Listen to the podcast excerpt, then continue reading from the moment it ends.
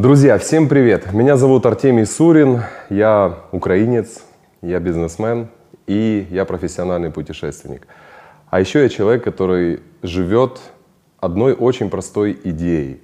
Ее суть в том, что жизнь у нас у всех одна. И даже если кто-либо из нас верит, например, в реинкарнацию, то, по крайней мере, вот в этом теле, в этом пространстве и в этом времени у нас всего один шанс и одна жизнь. И поэтому имеет смысл и стоит жить ее максимально на полную, в согласии и гармонии с тем, что находится у тебя внутри, с твоей душой, развиваться, созидать, путешествовать. За время жизни э, накопилось у меня целый ряд вопросов. Сейчас вот крайний такой бэкграунд — это э, большой жизненный опыт, кругосветное путешествие по всем континентам — оно очень многое изменило. И хотел бы обсудить, безусловно, это с Игорем. Я не часто в своей жизни а, общался и ходил к психологу, но я думаю, что в этом формате это будет и откровенно, и полезно. Супер, будем исправлять. А, не, а ходил когда-то вообще к психологу или нет? Один раз. Один раз. Да, mm да. Причем, ну это возраст, возраст еще такой был, э, не слишком, скажем так, не полностью осознанный, лет 14-15 мне было. И я туда пришел просто потому, что вот в кругу общения была возможность а, поговорить с а, каким-то на тот момент очень а, интересным, модным психологом, который приехал в Харьков. И, собственно говоря, вот так я попал на сессию. Родители отвели? Нет, это не родители, это, это мои друзья. Вот, чьи родители привозили этого психолога, и была возможность, вот, скажем а, так, пообщаться. Для меня это тогда, я помню, было довольно интересно, потому что мы начали беседу, мы начали общаться, и вроде бы разговор ни о чем. Ну вот, то есть я ожидал, наверное, что я приду, и у меня, как знаете, как в школе приучили. Сейчас так, ну расскажи, например, что у тебя там было, вот, и так далее. Нет, это была просто беседа, которая вот так, как ручей потеклась, потекла. И я сам потом понял, что в какой-то момент я рассказываю какие-то вещи. И Психолог дала мне обратную связь, и я примерно на тот момент представил как бы, вот суть этого взаимодействия, что ты сам на самом деле рассказываешь то, что тебя беспокоит, то, что у тебя болит да, по психологии и в душе. Поэтому, кстати, я думаю, что вот этот формат, он, а, мы говорили уже перед эфиром, он очень интересен. Вот, потому что в беседе, в беседе, мы не знаем, куда она пойдет на самом деле. Наверное, у нас есть вводная, исходя из моих вопросов, а там дальше. Ну хорошо, давай попробуем тогда ну, начать, посмотрим, куда нас беседа с тобой заведет. Да. А, кстати, можно на ты или на вы? Ну, давай на ты. Давай на ты. Сколько тебе лет? 40. 40, мне 46. Мы плюс ну, Хорошо выглядишь. Я думаю, когда мы испытываем любовь, это я уже понял и по себе, кстати, а, то, конечно, это влияет и, и на то, как мы выглядим, и на то, как мы ощущаем себя крайние вот э, несколько лет, к счастью, это чувство, вот оно пришло, я его очень бережно стараюсь, честно говоря, хранить с учетом уже своих каких-то шишек, ошибок, которые были перед этим. И это дает колоссальные силы, если честно. А, я это все как-то раньше осознавал на фоне общих тезисов, клише какого-то, да, то, что любовь наполняет, то, что у тебя метафорически могут вырастать крылья, то есть появляться больше энергии.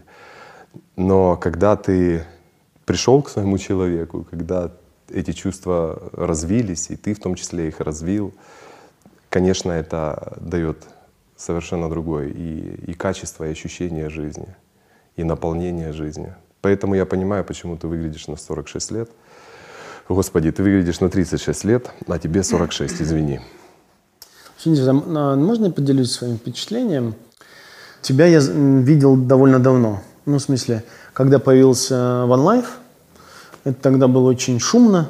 Везде мелькали красивые ролики с э, красивыми людьми, которые на красивых яхтах, в красивой прозрачной изумрудной воде катаются на таких же красивых э, на квадроциклах, на да, квадроциклах, по островам. тусуют по вечерам э, в модных клубах. это выглядело как некая э, тусовка. И ты выглядел, почему я стал об этом говорить, ты выглядел иначе. Я когда э, увидел тебя вживую всего, когда мы первый раз с тобой увиделись 20 минут назад, я удивился разнице между той картинкой, которую я видел тогда, не знаю, сколько это лет, наверное, лет 10 назад произошло. Ну, 8. 8 примерно так. И которым я увидел сейчас. И у меня вопрос. Ты изменился, и тогда что-то произошло в твоей жизни за это время? То ли э, тогда была картинка, э, которая была тебе нужна для чего-то, а на самом деле ты всегда был таким. Ты сейчас выглядишь медленнее, э, медленнее, спокойнее, глубже, что ли, э, чем было видно с картинки, которую я видел 8 лет назад. Тогда это не было в, в те годы, это не было картинкой ради чего-то. Вот я таким был на тот момент. И я скажу откровенно, я порой, иногда мне попадаются эти видео, да, где-то в ноутбуке или в интернете, и я сам вижу эту, эту, эту разницу. Что произошло? Что это за путь такой э, тебе удалось пройти? Насколько ты его осознаешь и замечаешь? Э, замечаю и, мне кажется, довольно глубоко осознаю, потому что вся же эта трансформация, она проходит э, в тебе, внутри. Ам, Во-первых, я довольно много потерял э, за это время. А, Я утратил э, отца, он ушел из жизни, я видел, как он хотел жить и как он боролся за это, и как он любил жизнь. И мне стало очевидным э, вот тоже тот факт, что мы все знаем, что она быстро проходит, жизнь, но мы знаем это на фоне декларации. А когда ты видишь это, то ценность э, всего возрастает и для тебя тоже. Утратил близкого друга очень, болезненный э, разрыв отношений. Все это учило тебя. Это первое. Второе, объективно, понимаешь, я попробовал а, то, к чему стремился очень э, долго. Вот жить э, той, той жизнью, когда OneLife к идее пришел, и когда это начало развиваться а, от идеи, затем уже в комьюнити, за- затем и в бизнес в том числе. С одной стороны, а, мне казалось, что я пришел к жизни своей мечты, о которой грезил с самого детства, живя в простой бедной семье в Харькове, не имея возможности путешествовать. Но с другой стороны, а, я настолько увлекся этим, колоссально просто, вот, вот полностью погрузился в это во все, что баланса не было никакого в жизни. И э, говоря простым языком, я просто выгорел очень сильно. И тогда я для себя осознал, что э, вот то, то и мировоззрение в том числе, и, э, и та деятельность, и тот образ жизни, который я веду, он не сбалансирован. Понимаешь? И ты распрашиваешь свою энергию, которой у тебя очень много в тот момент, особенно было, да, это такой одна из фаз жизненных, активных, А, вот, но это, это не приносит тебе вот такого глубокого, спокойного удовлетворения. И я понял, что нужно, нужно менять. Что как будто бы промахивался мимо себя это Да, время. да, и ты вроде бы, ты в процессе, ты, ты в этой идее, ты этим горишь, ты делаешь, занимаешься, ты отдаешь всю свою энергию, вот, стараешься, чтобы дело, которое ты любишь, оно и было с любовью, но в то же время у тебя не остается время ни на себя, и не остается время даже для того, чтобы приостановиться и задуматься или почувствовать, а что, а что сейчас внутри у меня. Понимаешь? И вот идея One Life, которая, а, с которой я начал, о том, что жизнь одна, и время — это, по сути, самое ценное, что у нас есть. Его не хочется просто тратить, убивать. А в то же время, когда это все выросло в проект, то One Life стал для меня самого, то есть фактически я рабом стал, понимаешь? Я стал, это стало работой. Корень слова «работа» мы знаем. Вот, и поэтому нужно было, э, я пришел уже к тому, что нужно, нужно отрегулировать этот баланс. И тогда я осознал, что баланс очень важен в этой жизни. Кроме того, очень сильно повлияло, конечно, э, вот опыт ведения именно общественной деятельности. Да, это общественно-социальная, можно так сказать, потому что многие люди знают, окей, One Life это они, это travel компания они делают экспедиции, путешествия различного рода. Но это комьюнити, а комьюнити это люди, это большое количество людей. И ты учишься взаимодействовать, выстраивать, ты делаешь ошибки, ты, ты можешь что-то не заметить, ты можешь, ты можешь быть с кем-то резок или груб, затем ты видишь, как, как все дальше происходит. Это тебя меняет очень сильно.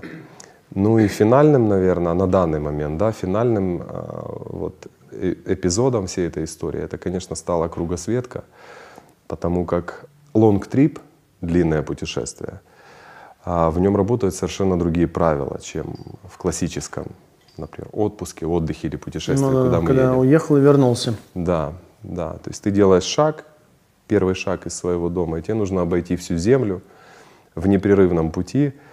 И в моем случае это было еще и без перелетов, и через все континенты. То есть э, ты объехал весь мир, э, ни разу не сев на самолет. Да, ни разу.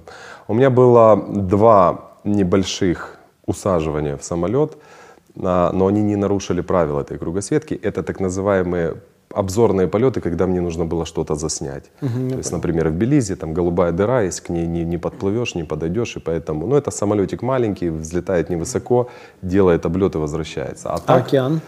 переплывал три океана На чем? на кораблях. Больших э, И, лайнерах? и больших, да, э, два на больших кораблях, часть проходил на парусных яхтах, и один океан Индийский на контейнеровозе. Это очень, кстати, интересная история, контейнеровоз, потому что а, ты погрузился на, на две недели, когда из Австралии, вот я в Азию добирался, ты погрузился в абсолютно вот такую трушную реальную жизнь тех людей, моряков, которые там работают. И это очень интересные люди и персонажи. Потому что, говоря с каждым из них, и со всеми, и с каждым, каждый из них говорил о том, что он ненавидит эту работу. И у него есть только одна мечта, чтобы покончить с этим, вернуться и заняться, например, бизнесом или еще какими-то делами. Но в то же время каждый из них постоянно туда возвращается. Понимаешь? И это И- как-то лично тебя трогало ведь. Трогало, да. Ну, меня вообще, понимаешь, ведь э, эту кругосветку, ее мотивами э, была детская мечта. С самого детства как-то я начал грезить путешествиями, но возможности у нас не было, мы ни- никуда не путешествовали. Но отец в 6 лет принес подписку Жюля Верна, и я вот начал ее читать, и это было словно окном в другую реальность. Ты погружался туда, в этот мир благородных героев, э, первооткрывателей и так далее. Вот. И эта мечта, вот я ее через э, всю жизнь фактически пронес. И когда поехал уже свою кругосветку, от 38 лет, это стало центральной темой. И встречаясь с людьми на всех континентах, всех рас, всех цветов кожи, а, я задавал один и тот же вопрос. Очень такой простой на первый взгляд, но оказалось, что он очень глубокий. О чем ты мечтаешь? Какая твоя самая большая мечта? И люди были очень разные. И национальность, и раса, и социальное положение, от миллиардеров до, а, до бездомных. И ты им задаешь этот вопрос, и где-то на четвертом континенте я начинаю понимать, что э, ответы в основном звучат об одном и том же. О И- чем? о пяти вещах, Игорь, о пяти вещах. Сначала я думаю, как-то я начал это замечать, но я не сделал для себя еще какой-то связи и вывода. Думаю, вот интересно. А потом мне стало очевидно, что ведь по сути, несмотря на то, какого цвета у нас кожа, какой разрез глаз, в какого Бога мы верим и верим ли, какую еду мы едим и как ее едим, потому что некоторые едят руками, некоторые вилками, ложками и так далее. И вот на все эти огромные различия, которые нам декларируют, и мы, в принципе, так и, и живем жизнь. Нам кажется, что мы очень разные. Что нас может объединять с исламистом в Пакистане, э, э, из региона Белуджистан, или с индейцами где-то в на Центральной Америке? Мечты. Да. Но оказалось, что и мечтания, и переживания у большинства людей, там больше 90% опрошенных, они все о пяти, о пяти вещах. Сохраним Первое. интригу или поговорим? Давай, давай в конце скажу. Давай в конце скажу. Так вот, и, и в, в этом контексте как раз интересно было пообщаться с моряками на контейнеровозе. Они разделяют свою жизнь на две реальности. И они это признают. У нас есть жизнь на суше, и у нас есть жизнь в море. И затем в самом конце я записал интервью, а, уже они меня немножко приняли так, где-то день на 15 и немножко пооткрывались. И один из э, моряков, хорват, он сказал, ты понимаешь, да, мы все здесь ненавидим эту работу, мы все здесь ненавидим тебя, потому что ты пришел здесь там переплыть, все снимаешь и так далее. Но мы без этого не можем. И знаешь, почему мы не можем? Потому что когда мы здесь, мы хотим вернуться туда. Как только мы возвращаемся туда, нас начинает одолевать информация, какие-то дела. Мы, мы хотим вернуться мы в рейс. Да, мы хотим вернуться в море, мы хотим вот быть этими отшельниками. Слушай, а если все-таки вернуться вот к той трансформации, с которой мы, мы начали? Ты 8 лет назад и ты э, сегодня. Помнишь, как в том детском журнале э, «Веселые картинки» или «Мурзилка» «Найди 10 отличий». Да. Вот Артемий э, образца 12 года и 20 года. Чем отличается? Очень многим. Тогда это с шашкой на голо бежать вперед, завоевывать, доказывать. Есть твое мнение, и если ты сделал цепочку правильных решений, допустим, то крепчает эта вера в то, что твое мнение единственное правильное. Вот. Это ключевое. Второе, то, что я, безусловно, не так ценил э, отношения с людьми. Понимаешь? Потерял отношения с людьми? Некоторые потерял, да. Некоторые потерял. И это очень многому научило. Там личные отношения, можно сказать, да, э, что и потерял, и они закончились. Понял для себя внутри, что в этом мире нужно, во-первых, прислушиваться к себе, и, во-вторых, должно царить уважение. Понимаешь? Вот, тотальное уважение ко всему, с чем ты соприкасаешься, взаимодействуешь. Тогда, когда вот, вот, вот начинался весь этот путь, у меня была цель, понимаешь? Вот, вот я Страсти видел. было много, а... Вот, да, да. Страсти было много, а уважения не очень. такта, расстановки и в определенный момент внимательности, уважения к чему-то а, было меньше. Сейчас ты понимаешь, что на самом деле, что для тебя важно. Вот мне, в частности, и, и кругосветка, и вот все эти опыты э, жизненные, они позволили лучше себя просто понять. Возможно, я сейчас, мне кажется, что я себя сейчас хорошо понимаю, а через 10 лет мы встретимся и будет иной разговор. Я скажу, а, помнишь, Артемий, в 2020 году я видел да. тебя таким, на что да. я сейчас наблюдаю в 30-м году, в твои 50. Это все не замедлилось, Игорь еще сильнее. Вот. Но мне, вот скажу, скажу тебе честно, ты знаешь, и я размышлял перед тем, как э, идти к тебе, когда договорились о времени, и я пытался понять, хорошо, какие вопросы, вот, вот что мне нужно обсудить. А я понимаю, что вот на данный момент, вот сейчас, ну, у меня все хорошо. Понимаешь, у меня наконец-то какой-то вот покой и гармония в, в сердце, в отношениях. А сейчас новый виток получила вот, вот после кругосветки. Я очень сильно воодушевлен тем делом, которое делаю. И э, ты простроил отношения с друзьями, с командой, с теми людьми, с кем ты взаимодействуешь. А это делает по-прежнему One Life? Да, ну и One Life в том числе.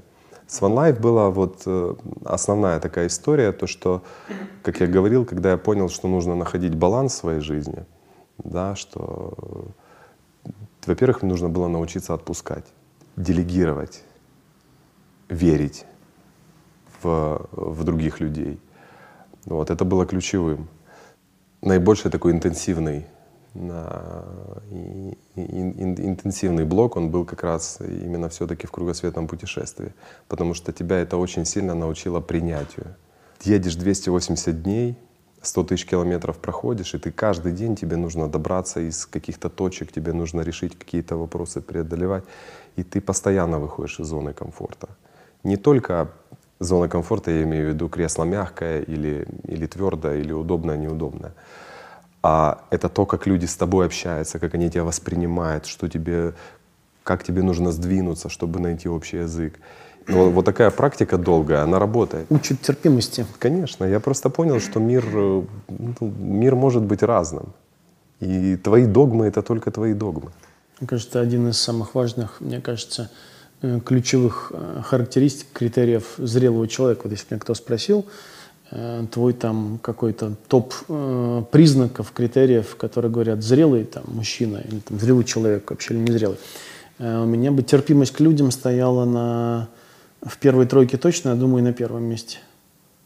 Потому что очень часто, например, можно видеть, в том числе, кстати, по этой рубрике, например, э, когда э, идет какой-то разговор о человеке, ну, мы же все очень разные.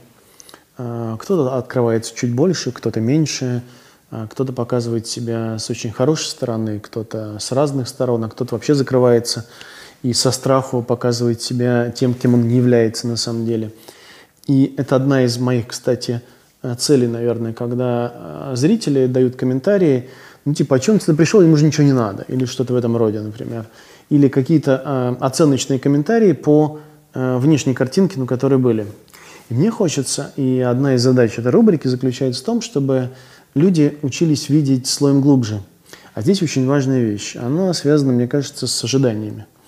То есть, если я э, нарисовал себе там какой-то образ либо там, не знаю, хорошего человека, либо открытого человека, либо эффективной психотерапии или не очень эффективной психотерапии, а, я только могу оценить, это совпало с моими ожиданиями или нет. Если совпало, вот хорошая была, э, хорошая была сессия, хороший был разговор, мне все понравилось. А если нет, то как-то все скучно было, я хотел выключить. И э, я занимаюсь психотерапией там много лет. И это та профессия, я, э, за что я люблю, за то, что тренирует терпимость. Потому что все, что происходит, происходит вопреки ожиданиям. И если эти же ожидания строить, то можно крепко обломаться. Я тогда расстраиваюсь, и нет любопытства. А если включить любопытство вместо ожиданий, то как раз и появляется то, что будет формировать э, терпимость, нетерпение. Потому что да, терпение, да, да. наверное, это когда да. я сижу, сжав зубы, мне все не нравится, думаю, когда это же это закончится. А терпимость – это когда в этом много смирения и принятия. Мир таков. Я мог, конечно, рисовать себе какие-то такие картинки, но он таков сейчас. Мне очень понравилось. Э, ну, потому что ты сейчас показал ракурс, этот очень хороший. Получается, что мы себя а, сверх ожиданиями уже ограничиваем и привязываем, правильно? Да, да, да. Потому что у нас рефлекс может возникнуть на то, что мы не примем, нам да. не понравится. И, так и хорошо, если да. нас обламывает. Э, потому что, мне кажется, э, подарок судьбы в некотором смысле, когда Э, жизнь не соответствует моим ожиданиям. Потому что делает тогда человек? Он начинает подать э, в истерику, в злость, в любые другие аспекты непринятия этого. И он хочет так, чтобы реальность оказалась такой, какой ему нужно. Почему я думаю, что это подарок судьбы? Потому что если человек проигрывает этому, то появляется шанс увидеть мир, какой да. он есть на самом деле. Потому что если он выигрывает, ты сказал хорошую фразу в начале, что а, когда было твое мнение, ты принимал решение и выигрывал, это подкрепляло твое мнение и убежденность, что оно верное. Что на самом деле может быть ошибка ведь. Победитель – это зачастую не тот человек, кто э, действительно обретает преимущество. Потому что вот когда я учу психотерапевтов, в конце они сдают довольно суровый экзамен. Ну, суровый в том смысле, что человек-то сложное существо, а они показывают реальную терапевтическую сессию. И некоторые из них не проходят этот экзамен – так вот, мне кажется, что не пройти этот экзамен э, в некотором смысле для развития мудрости лучше, чем, чем его пройти. Потому что тогда это вызов. Э, да. Я понимаю, мир не таков. Мир не управляется так, как я думал. И здесь появляется повод э, для смирения, принятия и терпимости. Терпимость – это как некое качество, которое начинает сейчас э, определять отношение к людям. И вот когда я смотрю, например, я с детства любил фильмы, где нету положительных, отрицательных героев. Ну, где... Э, там все понятно. Вот это положительный герой, он молодец. А вот это отрицательный, он зло абсолютное. И мне эти фильмы были с детства скучны. Э, я обнаружил, что мне нравятся фильмы там, где героев нету абсолютного зла или, или абсолютного добра. Где герой, где есть и зло, и добро. Ну или там, где он несовершенен, в нем присутствует, некрасив быть, и... в определенном смысле. И в этом несовершенстве становится в некотором смысле красивым. Это, если это качество у тебя появилось, мне кажется, оно прям Его не было? Как говорят, э, дорогого стоит. Его реально не было. Я сейчас отчетливо это понимаю. Вот. И, конечно, еще мы уже упоминали об этом. Да, вот я сейчас как раз нахожусь в такой фазе. А, я пытаюсь учиться расставанию и утрате в том числе, потому что вот на прошлой неделе у меня скончалась мама. Соболезную. Вот. Спасибо. И мы, большинство из нас с этим сталкиваются в жизни. Да, все равно. Кто-то уходит, либо мы уходим, либо наши близкие уходят. И вот смерть отца была очень э, сложная, которая была 4 года назад. А вот сейчас я понимаю, что, а, к сожалению, мама ушла, ничего не поделаешь, но ты принимаешь по-другому это. Ты при, принимаешь это неизбежную утрату, неизбежное расставание, что является довольно сильным чувством, да, потому что мы это очень сильные эмоциональные привязки, а, ментальные привязки, да, вот какие-то привязки памяти. Вот.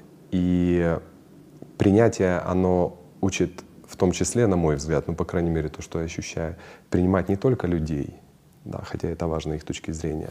Ну и события. А, а принимать даже такие вещи. И я понимаю, что с этим просто легче жить. А мы-то остаемся здесь жить. И нам нужно жить. И развиваться, и созидать, и, и гармонию испытывать, и стремиться к ней. Интересно, что когда ты говорил, э, я спрашивал, как ты изменился, э, ты сказал, что за это время, за эти 8 лет было много потерь. И рассказал о том, что таким знаковым событием была потеря отца, а потом какое-то количество событий, в том числе потеря отношений, потеря отношений с э, любимой женщиной, так понимаю, и с кем-то из членов твоей команды. Ну а матери ты сказал только сейчас – это для тебя обладало иной окраской? Э, смерть мамы пришлась э, в какой-то другой период, где ты переживал это принципиально по-другому или по какой-то еще причине? Да, да, ты прав. Как раз то, о чем вот и предыдущими фразами говорили. Сейчас я пережил это по-другому, понимаешь? Я, я это принял. Я принял э, неизбежность всего этого, я принял эту утрату ну, вот, которая, несмотря на сильные, конечно же, чувства, это, это, это мам, мама твоя, но ты по-другому просто сам на это рефлексируешь. Это не, не, не, не уводит, конечно, боль от, а, от того, что ты больше не увидишься, но это дает тебе просто спокойствие, стойкость. Понимаешь? Вот, вот, а вот как ты сейчас с этой болью обращаешься? Это ведь очень свежее свежие события на прошлой неделе. Это, этому событию всего недели, несколько дней. Да. Как ты с этим обходишься? Я понимаю, что э, мама мучилась в последнее время. Она сильно очень болела. И также было очевидным, что ей было очень тяжело это переносить. Поэтому, безусловно, я себе об этом напоминаю. И я вспоминаю жизнь матери, какая у нее была, какие важные моменты она совершила на чувстве благодарности тоже. Вот. Ты, ты просто благодаришь ее, когда тебе хочется расплакаться или хочется вздохнуть. Вот. Ты стараешься перевести все это в, в то, что маму можно поблагодарить, и, и ей сейчас уже легче, чем были последние годы в ее жизни. Вот, вот как-то так справляюсь. Она страдала последние несколько лет? Прям, да? да, да, несколько лет. Ну, влияет этот психонастрой. Ты знаешь, у меня еще одна Э, Еще одна вещь была такая, очень важная в жизни, а, которая была в прошлом году, вот, когда я попал в передрягу, в довольно такую как бы резкую и крутую, и оказался а, осужденным и брошенным в тюрьму в Иране. Вот. Во время путешествия? Да, во время кругосветки. Вот. Причем э, это было все еще и по самой неудачной э, статье, которая только может быть в Исламской Республике Что Иран. статья? Шпионаж. Шпионаж. Да. И санкции по этой статье всего две. Это э, смертная казнь, либо пожизненное заключение. Офигеть. Да, и это произошло все очень быстро, как лавина. Вот. Я снимал Я в «Кругосветке» снимал все это, вот сейчас сериал вышел. И э, в том числе использовал и дрон. Вот. И на дрон у меня были все документы там, по всем странам, я заранее оформлял, и они были тоже в Иране. Но тем не менее, тебя вот задержали просто, полицейские, и ты дальше попал в мясорубку. Вот это реально напоминало жернова такие, когда просто от тебя вообще ничего не зависит. Вот ничего, казалось бы. И сначала задержали полицейский участок, на следующее утро уже суд. И суд... Все да, там быстро? Крайне быстро. А, так же, и, как и решение суда, по всей видимости, тоже быстро. Да, да. Оно, оно длилось примерно 5 минут. Я вот в книге это подробно описываю. А, причем э, все оно было на фарси, на языке иранском. То есть ни адвоката, ни переводчика, даже решение за меня подписал человек-водитель такси, вот с которым я ехал, из которого тоже задержали.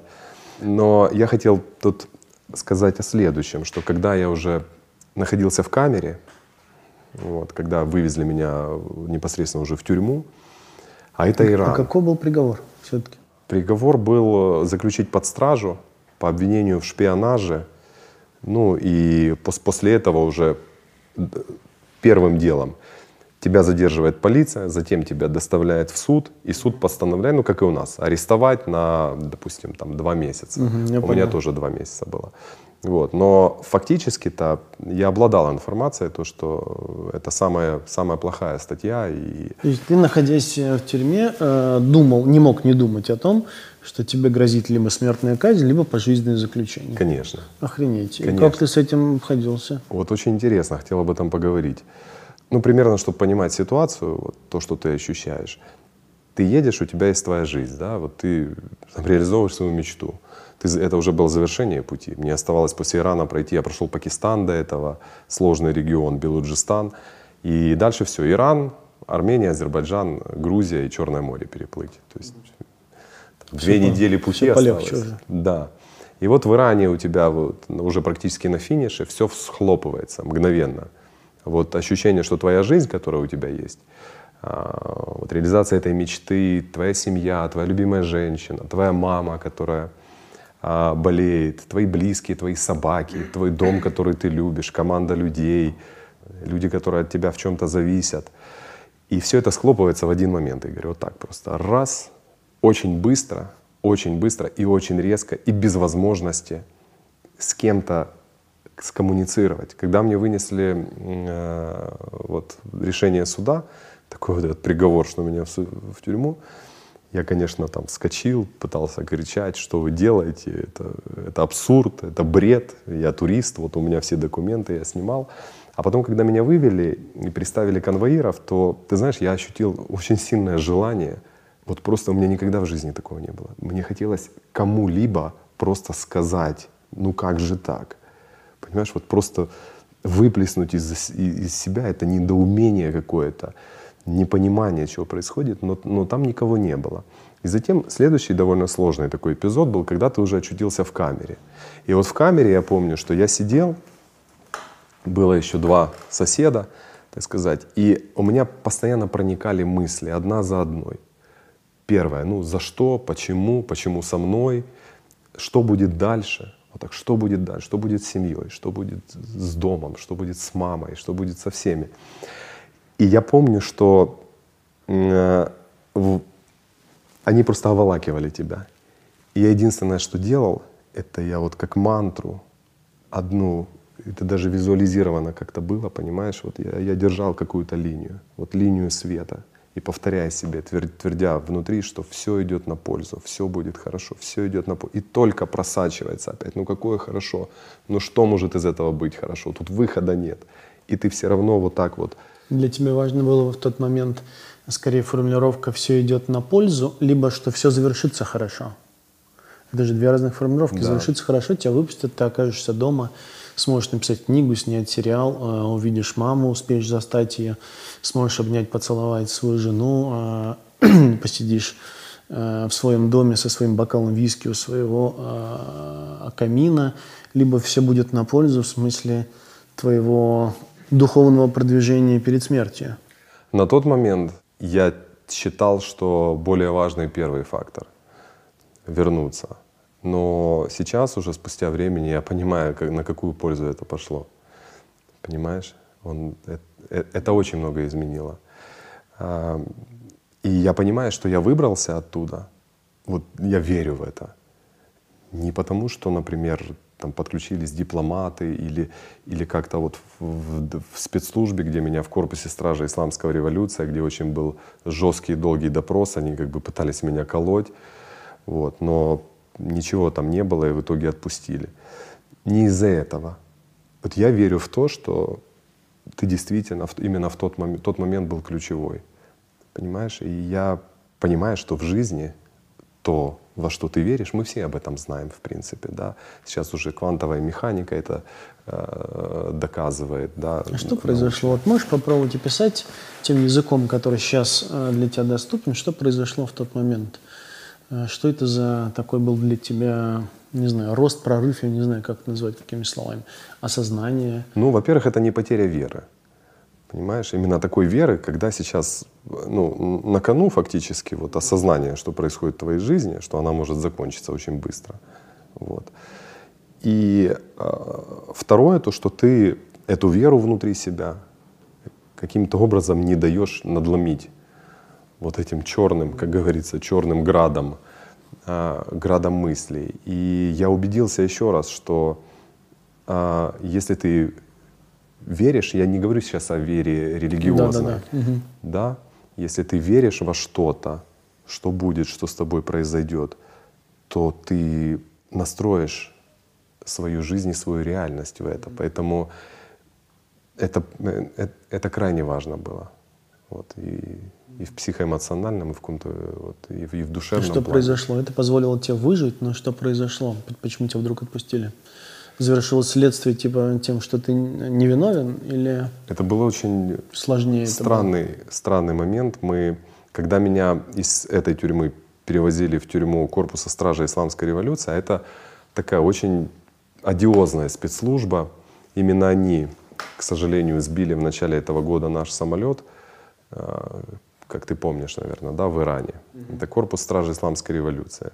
Но о них слава такая ходит, и я об этом знал, что там, например, КГБ советский по сравнению с ними просто агентство по организации праздников, знаешь. Вот, они все в черном списке в США и так далее. Ну, в общем, фанатичные люди. И когда меня привозили в эту тюрьму, там был эпизод. Меня выводили конвоиры, вот, и в, в дверях выходил человек. Вот. И явно было видно, невысокий человек с барсеткой, он шел, вот, офицер, но, но в гражданской одежде. И явно было видно, что он уже собирается ехать домой. То есть заканчивается у него смена, и тут его останавливает конвоир, они передают меня, он смотрит на это дело, видно, что недоволен. Я думаю, ну, ё-моё, еще вот тут и...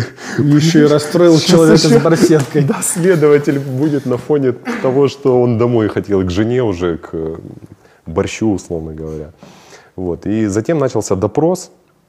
Он же допрашивал. Да, он, он допрашивал. А, он первый человек, который говорил по-английски там, потому что все остальные не говорили. И э, сначала он допросил водителя, ну вот, и затем, когда он начал допрашивать меня, и когда он сказал мне говорите, ты не представляешь, я испытал такое странное чувство, и я начал говорить, и вот буквально, там, может быть, с полупредложения я полностью забыл, где я нахожусь вот то чувство, понимаешь, что важнейшее чувство, что тебя слышат, которое вот было утрачено всего на несколько дней, но ты понял, насколько оно важно. Понимаешь, здесь можно аналогии и ассоциации проводить на обычную жизнь, не на, не на такие, как говорится, жесткие истории. Да, просто быть, быть услышанным. И, в общем-то, я в какой-то момент поймался на мысли, минуте, наверное, на 20 я аж что ё-моё, я тут все рассказываю, вот как... Извини, пожалуйста, я подумал, что именно это то место, э, где ты говорил в начале, что ты так не говорил, но суть была следующая, что мое мнение было главным, и э, это значит, что я никого не слышал. И сейчас ты оказался как будто ну, по ту сторону Конечно. всего этого, только на другом уровне вызова. Конечно, и, и ты понял, как... Что это значит быть услышанным. Сколь это важно, да, да. Потому что тогда, бетонируя свой успех, и свое вот единственное правильное мнение, конечно, это было ошибочно. И, в общем-то, э, я поймался на мысли, что я, я здесь разговариваю вообще, как будто я не нахожусь перед, э, в спецслужбе и, и в тюрьме и так далее. Но, в общем-то, допрос был очень долгий. Он изобиловал, кстати, тоже такими психологическими, вот я так понимаю, трюками, которые они используют. Да, когда задаются вопросы, десятки вопросов, десятки, и причем вопросы такие, например, там, как зовут твоего соседа, какой номер машины был э, там, первый, какой цвет, где родился твой отец, когда ты выехал. И затем через какое-то время эти же вопросы повторяются. Эти, я понимаю, что они пытаются поймать хоть на какой-то там лжи и так далее. Перекрестный допрос затем был, глубокий обыск, проверка всех э, документов, ноутбуков, все содержимое телефона и так далее. И затем произошел такой эпизод, когда этот офицер осматривал мой телефон, вот, и э, я держал его, и вот так все ему показывал, переписки, фотографии. И я открыл фотографию, там была не, где-то, может, полугодовой давности с, с Марусей со своей. И он спрашивает, я вот так посмотрел на нее, и меня как, ну вот реально как портал какой-то, понимаешь, что я вернулся, и он спрашивает, кто это? Я говорю, это моя future wife, будущая жена. И потом я смотрю, он достает свой телефон, начинает листать и показывает мне фотографию своей семьи. Он, его супруга и какие-то маленькие дети. И буквально, я думаю, минут 15-20 он взял эти решения суда, поставил на них свою печать, расписался и сказал, что я вижу, что вы ничего не, не нарушили, и вы свободны, вы можете уйти, уходить и выпустили меня прямо оттуда из этих застенок. Потом уже посольство там как бы тоже спецоперацию делало, эвакуировали меня из страны. Но именно вот этот момент, он, мы могли разминуться с ним на 15 секунд. Я бы не сидел здесь. Кто-то мог другим, другой заняться этим кто-то делом. Мог, кто-то мог, мог быть другой, конечно. Страшно было? Ты знаешь, нет. Вот не было. Элементы отчаяния были в некоторые моменты, особенно когда приговор суда вот оглашен. Первое чувство, то когда я говорил тебе, что мне хотелось кому-то что-то сказать, чтобы меня просто услышали. Но страха уже не было. Включилась э, вот, вот, вот этот фактор выживания. Потому что когда на меня вывели из зала заседаний суда и посадили на скамейку внизу, и стояло два конвоира. И я понимаю, что ну все, меня сейчас отвозят в тюрьму, Самое главное, что никто об этом не знает. Вообще никто, ни один человек. Поэтому мне нужно добраться, мне нужно как-то сообщить. Как дать сигнал из города Ардакан, который это даже не Тегеран, это не столица, это 700 километров от столицы. В такие моменты порой мобилизируются наши силы. Многие люди это отмечают, что вот в моменты опасности у тебя, конечно, концентрация всего и скорость принятия решений повышается гораздо. И я начал делать э, дыхательную практику, ребёфинг называется, холотропное дыхание. Вот, я когда-то увлекался всеми этими практиками, и я знал, что если ты его сделаешь неправильно, это холотропное дыхание, то ты можешь поймать очень плохое состояние, когда прямо тебя тошнит, ты бледнеешь, тебе кажется, что ты сейчас умрешь. Гипервентиляцию мозга себе делаешь, и я вот ее начал делать это незаметно дыхание. Когда потом почувствовал, что все, мне становится плохо, а, я начал кричать, что I need medicine, мне нужны, мне нужны лекарства, я должен принимать их трижды в день. Там корчиться начал, лежать. Они сначала в шоке были, смотрели на это, потом старший подошел и выведите его лекарствам. А мне нужно было добраться к машине в багажнике, где лежит мой телефон. И они ко мне, мы вместе подошли к багажнику, я его открыл, они стояли двое за моей спиной, и я начал искать будто бы лекарства, что-то там. Я знал, где они лежат, конечно, в своих сумках. Какие-то там даже доставал, запивал, вторые искал. И в момент, когда они чуть-чуть ослабили бдительность, я вытащил из рюкзака смартфон и сразу же попытался забросить его себе, пардон, в нижнее белье. Вот. Но он, к сожалению, в нижнее белье в трусы не попал, и он соскочил вот так по штанине вниз, вот здесь, и уперся в крокс, вот сюда. И они стоят сзади, и я понимаю, что я его не могу нагнуться взять его. Они тут же увидят, и будет плохо. Поэтому я вот так, удавая эту боль, а, возвращался в здание суда, ногу держал ровно, как будто я хромаю из-за того, что мне плохо, молясь внутри, ну не молясь, но думая о том, что... Хоть бы он не выпал, и хоть- никто не увидел Хоть этого. бы он, да, не выпал. И наконец-то удалось дойти до того же места. Я понимаю, что я вот сижу, но все равно они рядом стоят. И я незаметно его переложил вот в напоясную сумку, которая досматривалась при входе. Но я все равно не могу его взять. И потом я уже приступ сымитировал следующий приступ диареи. Я просто вскочил и, держась за пятую точку, побежал в, э, в туалет. Они за мной. Там была, к счастью, кабинка. И вот зайдя в эту кабинку, я тогда написал СОС и в МИД, и на страничку Фейсбука. И вот эта соломинка, она появилась. Вот. И в целом т- тогда просто как-то не было именно места страху. Даже когда в тюрьму привезли, то есть ты решаешь все вопросы одни за другим. Например, когда я заходил туда, там было несколько людей, работающих в, в тюрьме, и я вот понял, что, конечно, эти люди с искореженной психикой. Потому что они, очевидно было, что они испытывают удовольствие от э, причинения боли, страданий и так далее. Но нужно было преодолеть этот момент. Да, вот когда тебя начинают, например, пощечины там бить как-то, оскорблять, вот как, как не ответить на это? Как сдержать себя, сделать так, чтобы не стало хуже? Затем, когда у тебя изымают вещи, заводят тебя в камеру, как тебе нужно отстроить сейчас мгновенно отношения с этими людьми из, из другой страны, чтобы у тебя не было здесь проблем. И оно как-то вот, вот все, эти, все эти сегменты, они одни, одни за одним шли, и э, не до страха было. В страшной ситуации, пардон, но было не до страха. А затем главное уже то, что я понял, это мне нужно не думать ни о чем сейчас, кроме того, что все это будет на пользу и что все закончится хорошо. И для себя я понял, что ну, в- в- это у меня была самая безвыходная ситуация в жизни, казалось бы, самая. Но если ты верил в это, и, и все так произошло, то значит это работает. И может быть это поможет кому-то в жизни, когда мы сталкиваемся с такими вещами, когда нам кажется, ну все, ну нет выхода. Все тяжело, все не так, как мы хотим. А на самом деле вот тут-то кроется, на мой взгляд, решение. Впечат- Впечатляет история. Так, ты начал ее рассказывать в примечаниях, но, конечно, она, она впечатляет. Ну, она, и, конечно, она и впечатлила, и поменяла. Ну, к тому моменту уже. Ты знаешь, я вот, когда как раз на контейнеровозе ехал, эту кругосветку, а, я понимал, что вот кругосветный путь, я читал отчеты тех людей, которые совершали его, и они все как один говорили, что это меняет жизнь. Вот все. И я себе как-то видел это, визуализировал, что это изменение жизни должно сопровождаться с моим каким-то конкретным действием. Например, я приду в ретрит или на какую-то практику, или познакомлюсь с э, психологом или продвинутым человеком, или духовником, наставником, и вот мне что-то откроется истина.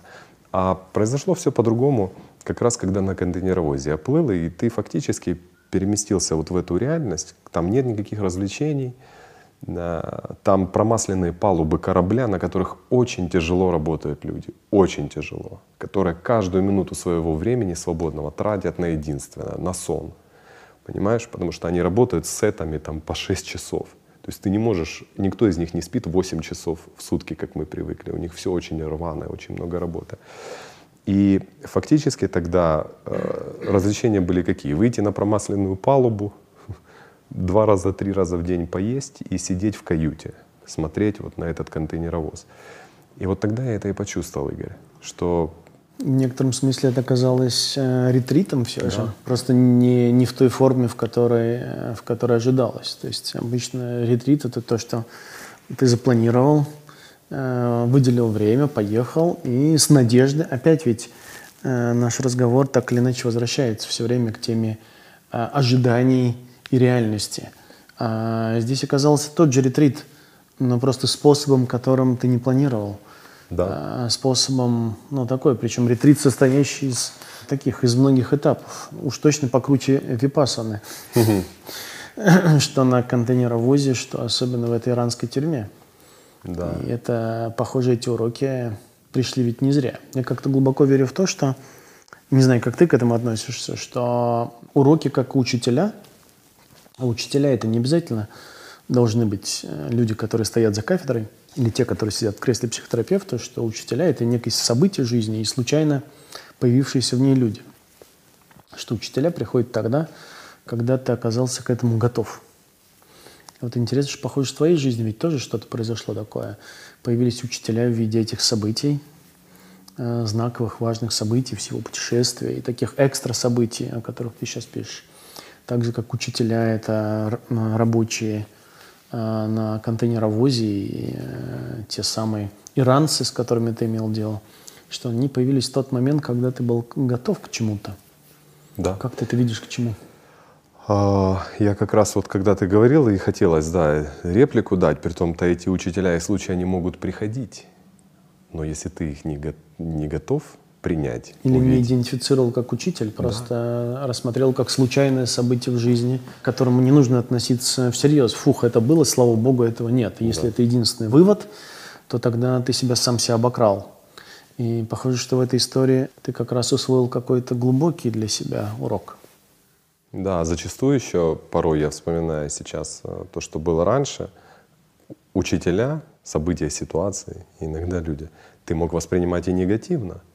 То есть у тебя могла энергия блокирования настолько быть сильным, что ты не, не то, что не, не принимал этот урок, ты, ты, не, ты не понимал его действительно. Иди ты со своими уроками в задницу. Да, чего Но ты мне похоже- здесь рассказываешь?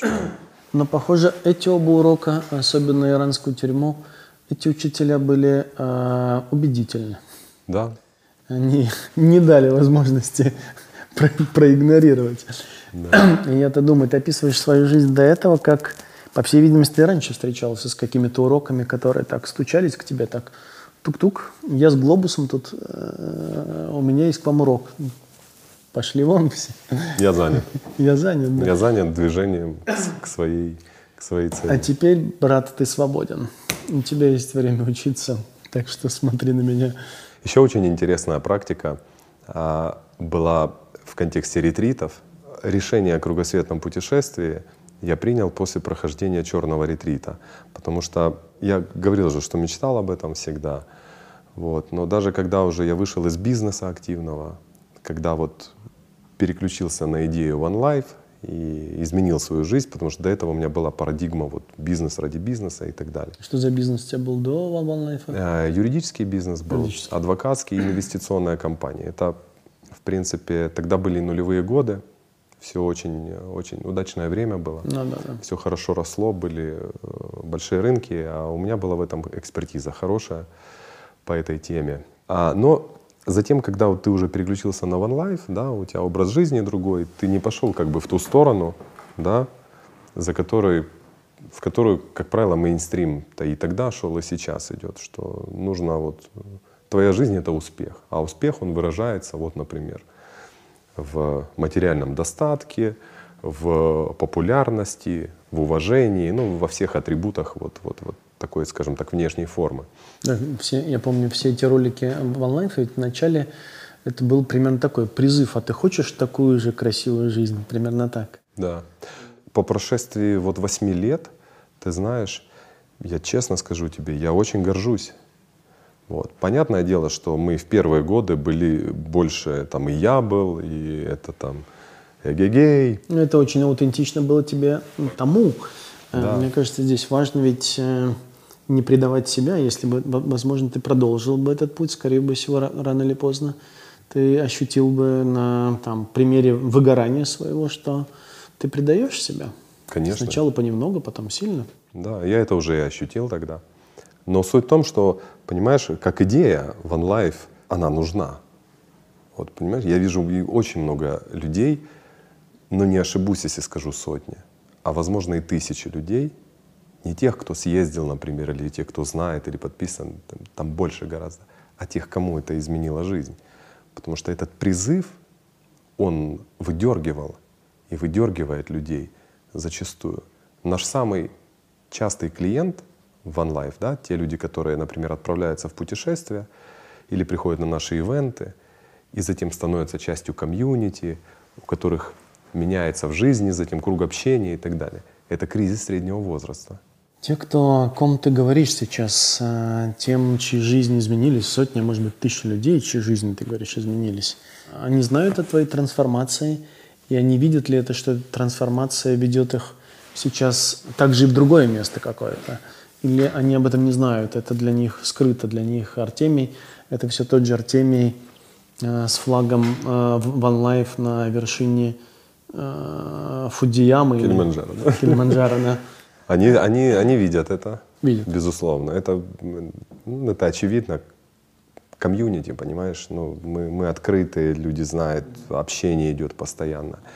Я не уверен, связывает ли то, что, возможно, от этого что-либо изменится э, в их жизни. Вот. Исходя из тех изменений, которые у меня произошли, и то, как и меняется OneLife в том числе, он сейчас стал другим. Сейчас, если ты едешь туда, это уже гораздо глубже история. Это уже не только о красивых местах, парусных яхтах, там, тусовке. Там добавляется и добавилось уже... Философия. Да, да, философия, принципы, ценности. Понимаешь? Я стараюсь как можно больше говорить, и, и наша команда транслировать ценности. Потому что нас-то, по сути, это и объединяет а, с, этими, с этими людьми. Я очень рад этой трансформации. Некоторая часть ее не восприняла. Вот. Я Они понимаю. ушли? Они или, или ушли, или хотят уйти. Но я говорю, друзья, я понимаю, что вам нравилось. Ну вот, вот, вот все это. Но вы попробуйте так. У вас будет гораздо мощнее. Мощнее результаты и, и ощущения, и впечатления. Этот проект, он трансформируется вместе со мной. Это хорошо ли, плохо ли, но так и есть. Мне кажется, это хорошо. Как-то много лет назад я заметил одну какую-то важную вещь. Вот люди как-то проживают свою жизнь. Некоторые, оглядываясь назад, замечают, что их, там, не знаю, способ жить, их ценности, некие принципы, взгляды, мировоззрение, их личная философия не изменились с годами. И иногда они даже думают, что это э, символ э, богатого жизненного опыта, и они этим дорожат на поверху, ухватившись за э, что-то стабильное, что не дает возможности меняться. А я обратил внимание э, на то, что это стало в некотором смысле моим принципом.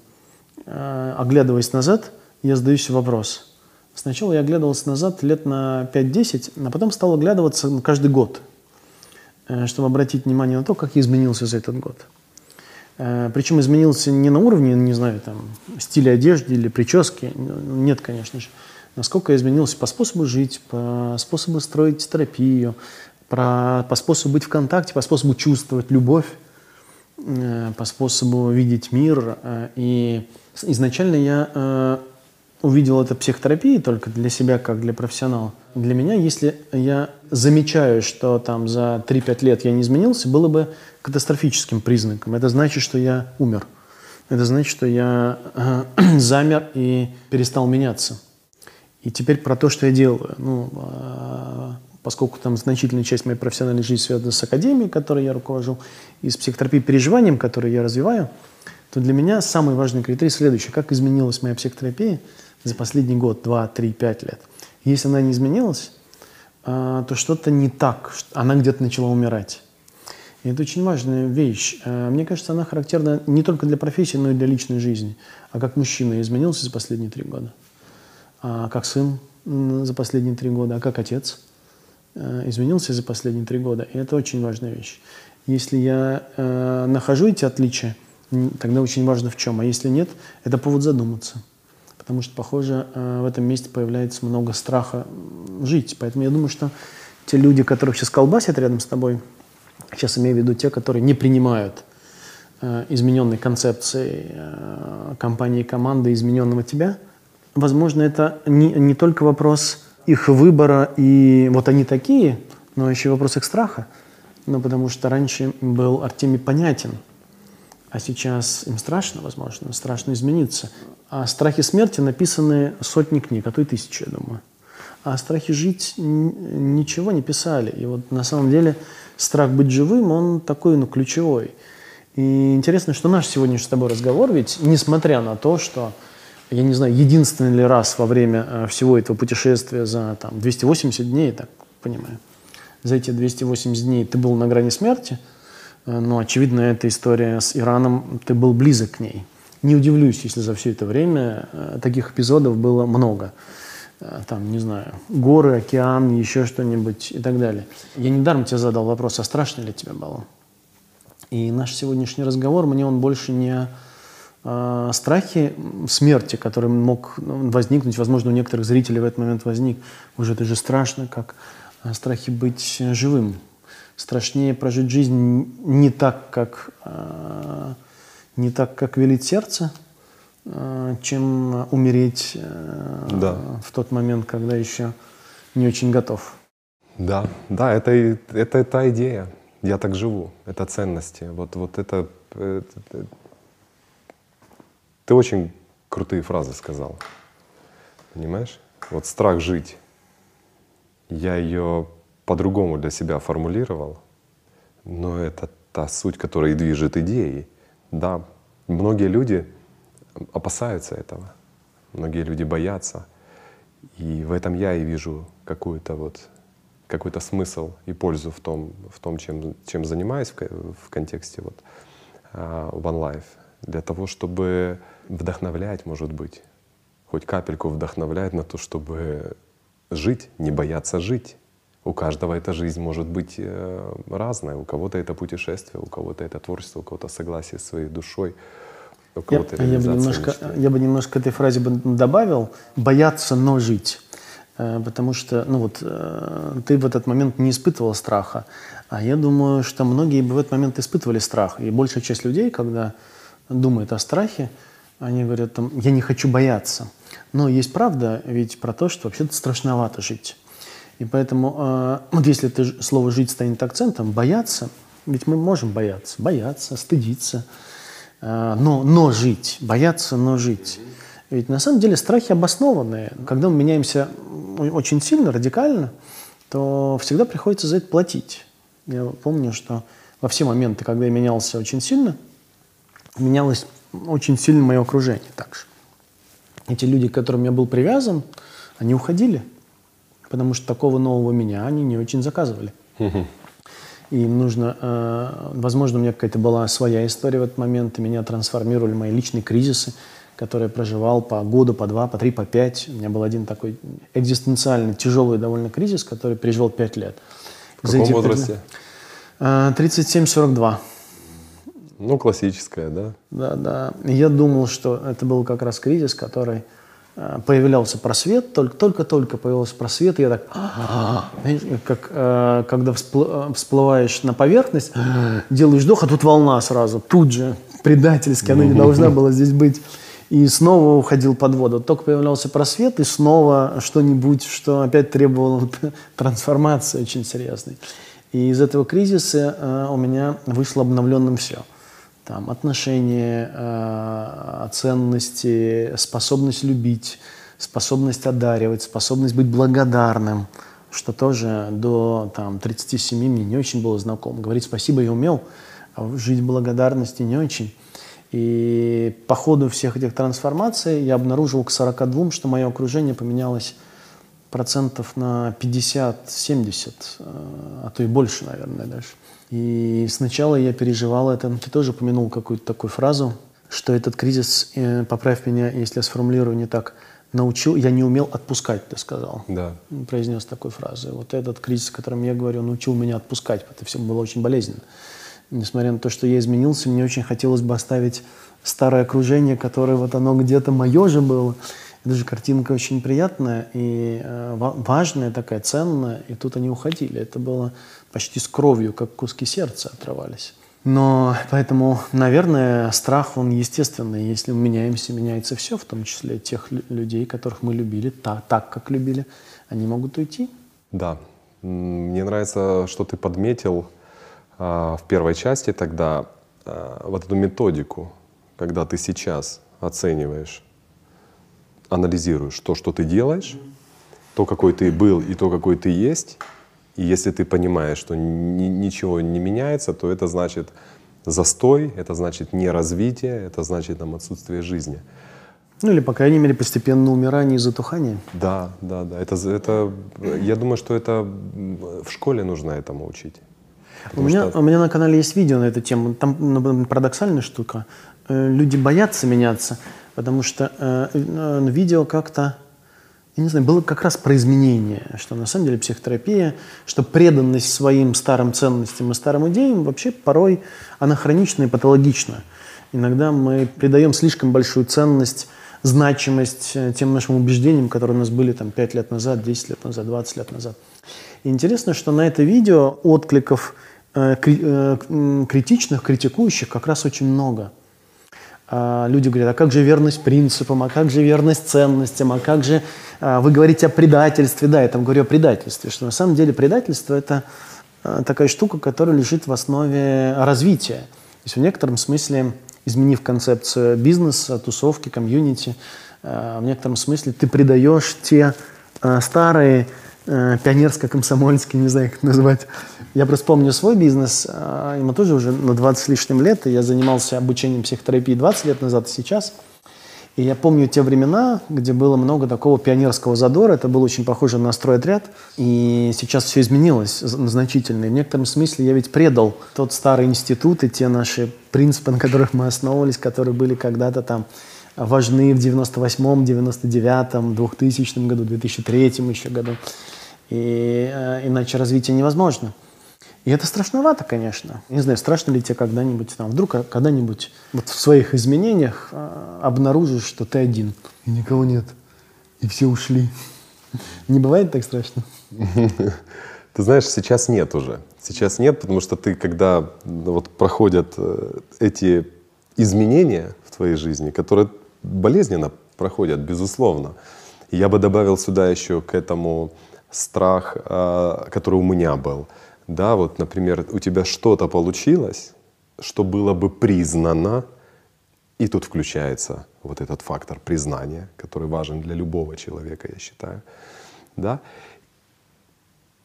И затем, когда ты что-то меняешь, то на меня лично давлело ранее знаешь, еще и шум чужих мнений. И утрата этого был, признания. Ты да, купался в славе. Конечно, которое было заложено еще в, с детских лет в школе. Я помню это хорошо там, в институте, в детском саду. И многих из нас это останавливает. Останавливало многих, многих останавливает. А ведь скажет Артемий, нынче не тот. Конечно, конечно, да. Но ты знаешь, я вот... Э, Сдулся Артемий. Да, но это понимаешь, это сдулся для, для одних людей. Но затем, когда на, ты энергию свою направляешь в развитие, в твоем случае это может быть новое направление психологии, новое взаимодействие с людьми.